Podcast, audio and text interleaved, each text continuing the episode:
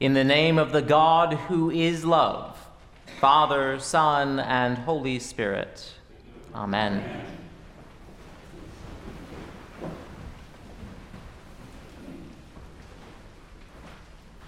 It's all about love. It really is. If we could all just know how deeply we are loved, remember that this love is the core of our identity, and recognize that participating in and sharing this love is the only thing worth doing, then we could come and see the abundant life that Jesus intends for us all.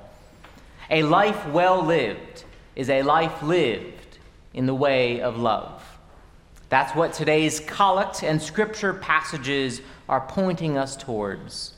The collect captures it so well. O oh God, you have taught us to keep all your commandments by loving you and our neighbor. We know that the golden rule gives us this wisdom. It is the great commandment that Jesus gives love God and our neighbors as ourselves. We keep the commandments by loving. What is loving we are to do, and what is not loving we are not to do. We know from Scripture that Jesus came because God so loves the world. And by sharing in this love, we will be known as His disciples. This love is our source, our identity, and our mission. And when Jesus sends out the 70 to proclaim the kingdom of God, He is sending us out in the name of love to proclaim this love to the world. And that's an easy enough message for me to give, but much more complicated to understand and to put into practice. This is because we don't always know what we mean when we say love. If we were to define love based on how we often use it, it would be something like, I like you a whole lot, which is a very nice sentiment, but that is not love. One theologian has said that to love is to will the good of the other. And I like that definition. Love is about our wills, our intentions, our purposes directed towards something beyond us. And if a picture is worth a thousand words, then the picture of love that will save us some time this morning is the image of Jesus on the cross. Love can certainly be rooted in our thoughts and our feelings, but love becomes real with action action that costs us something and gives life to others. What's interesting about the commission that Jesus issues in Luke is that the 70 are not told to go out and further the kingdom of God, nor are they tasked with building the kingdom. Rather, Jesus simply tells them to proclaim the kingdom. We do not have to develop the strategy, come up with the message, or create the plan. We simply announce what has already been done by Jesus. The mission is to announce the kingdom has come near, that God's love has come to each of us. Now, the kingdom of God, that's one way of understanding what love is all about. The kingdom that Jesus speaks of, though, is not a geographical kingdom. Israel is not the kingdom of God, nor is the United States. Later in Luke, when speaking about the kingdom, Jesus says, The kingdom of God is not coming with things that can be observed, nor will they say, Look, here it is, or there it is. For in fact, the kingdom of God is among you. Another way of putting this would be that the kingdom is about the beloved community of God. The kingdom is not a place, it is a reality, a state of grace, compassion, generosity, and belovedness, which define and shape our relationships with God, ourselves, our enemies, and our neighbors. And this is why Jesus connects the healing of the sick with the announcement of this kingdom. One of the great hymns about love opens with My song is love unknown, my Savior's love to me, love to the loveless shown, that they might lovely be. And that is what Jesus has done for us, to show love to the loveless, that we might lovely be. Though we are marred by sin, full of contradictions, doubts, and apathy, lacking in love for God, ourselves, and others, Jesus nevertheless comes to us to show us love so that we might lovely be. And when we live with that forgiveness at the core of our identity and announce this grace to others, that's the kingdom. As we strive for beloved community, we are proclaiming the nearness of God's reconciling love. Jesus also describes this reality as peace, as he says that when we enter a place, we are to say, Peace to this house. Now, peace is not about a lack of hostility. Peace often involves conflict. That's why Jesus warns us that we are going out into the midst of wolves. Instead of peace being about what is missing, namely conflict, peace is about what is there the fullness of love. The sort of peace that Jesus speaks of is shalom in Hebrew, and it means something like fullness, wholeness, or wellness. Peace is a way of saying that things are as they should be. And as we've already seen, another way of saying that things are as they should be is when we love the Lord our God with all our heart, all our soul, all our strength, and all our mind, and love our neighbors as ourselves.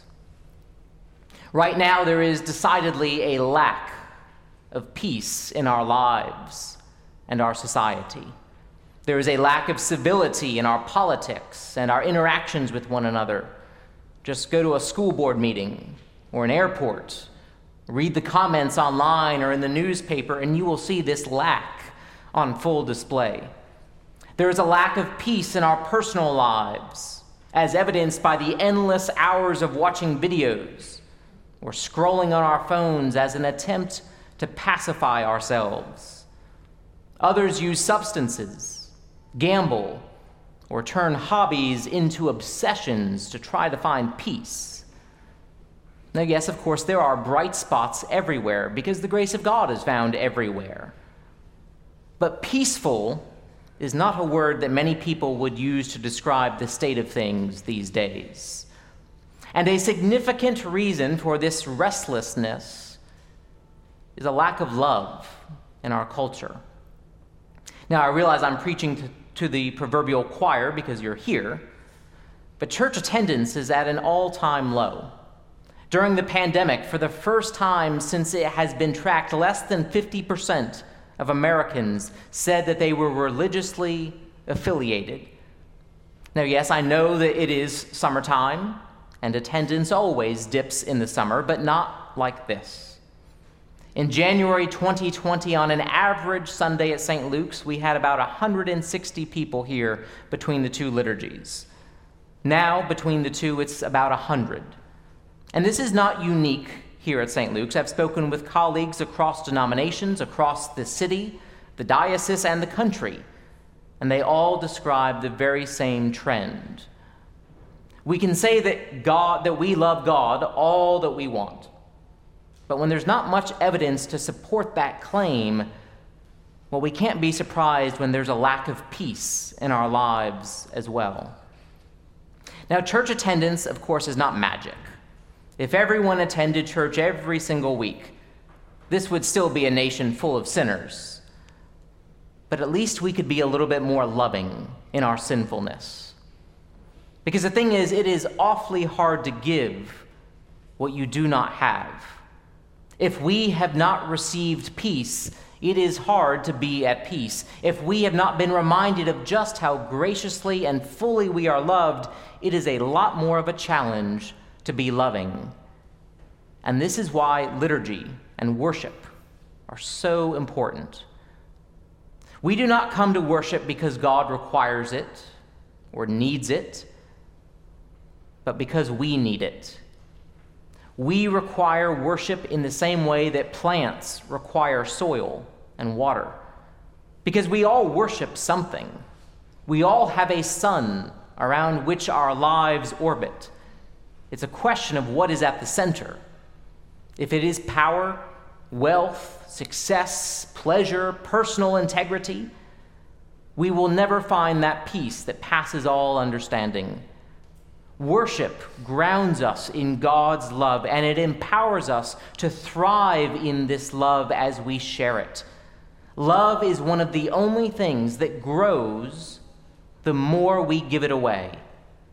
In coming together as a beloved community in intentional worship, to come and see the difference that Christ makes. As we pray, confess our sins, hear the story of God's love for us, and receive the bread of heaven and the cup of salvation we are experiencing things as they are intended to be, and thus receive the peace of the kingdom that we are to announce to the world. In Galatians, St. Paul is pointing to the same thing when he refers to the new creation. The Galatian church was short on peace, as divided factions were not walking in the way of love. And so Paul writes to say that these distinctions that we make between ourselves are meaningless because of the all surpassing love of God. In all seriousness, why do we insist on not living at peace and in love, which we have been given? God came to us in the flesh showed us the fullness of this love, died to make it clear that God loves us, and then rose from the dead to further demonstrate that love is the most powerful thing in all creation. And yet we still fight, neglect, and abuse one another. St. Paul writes to remind us of this new creation, of just how wonderful and beautiful God's love for us is. And as he does so, he writes, May I never boast of anything except the cross of our Lord Jesus Christ, because that's what it's all about. A cross shaped life is what Jesus came to give us, because in the cross we find peace, grace, and love.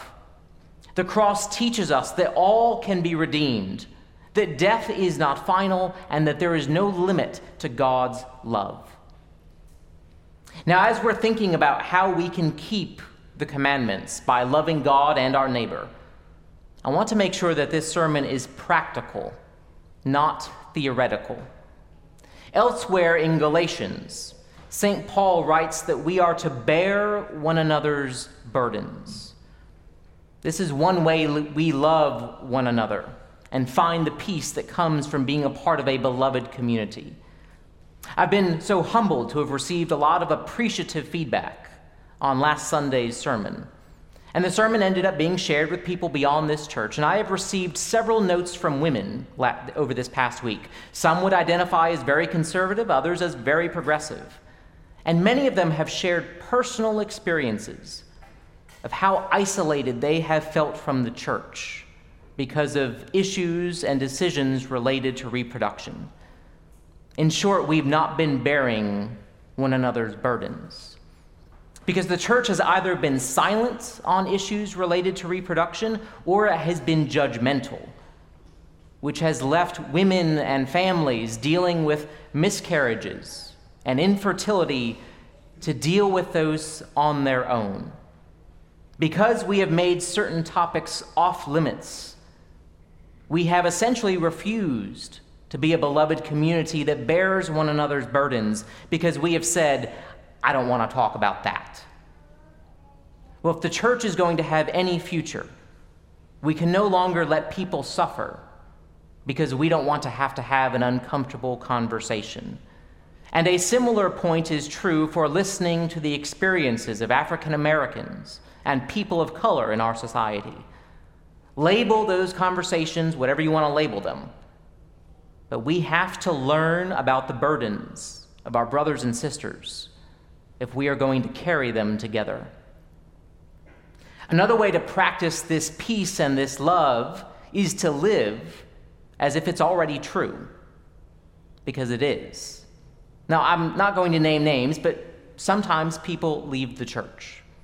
And to be honest, it breaks my heart every time it happens. Not so much because I feel rejected, I don't worry about that. But I cannot stand the thought of something I did or said or something I did not say or did not do ever coming between someone and God. And so, in attempting to find reconciliation with one such person, I sent a letter in which I wrote, The fact of the matter is that eventually all will be reconciled in Christ. It's always sweeter when we can enjoy that now instead of later. You all hear me quote often, All shall be well. And it all shall be well. But that does not mean that this wellness cannot be experienced now. Because of the love of God in Christ, things have already been made well. Every time we choose forgiveness over resentment, honesty over silence, reconciliation over estrangement, we are participating in the work of loving God and our neighbor. I don't know who it is that you need to forgive, perhaps even yourself, but do it. Life is too short. Our world is too short on peace for us not to receive and share the love that we have been given in Christ. Jesus tells us the harvest is plentiful, but the laborers are few. It is for us to enjoy the abundance of God's love and share it with all.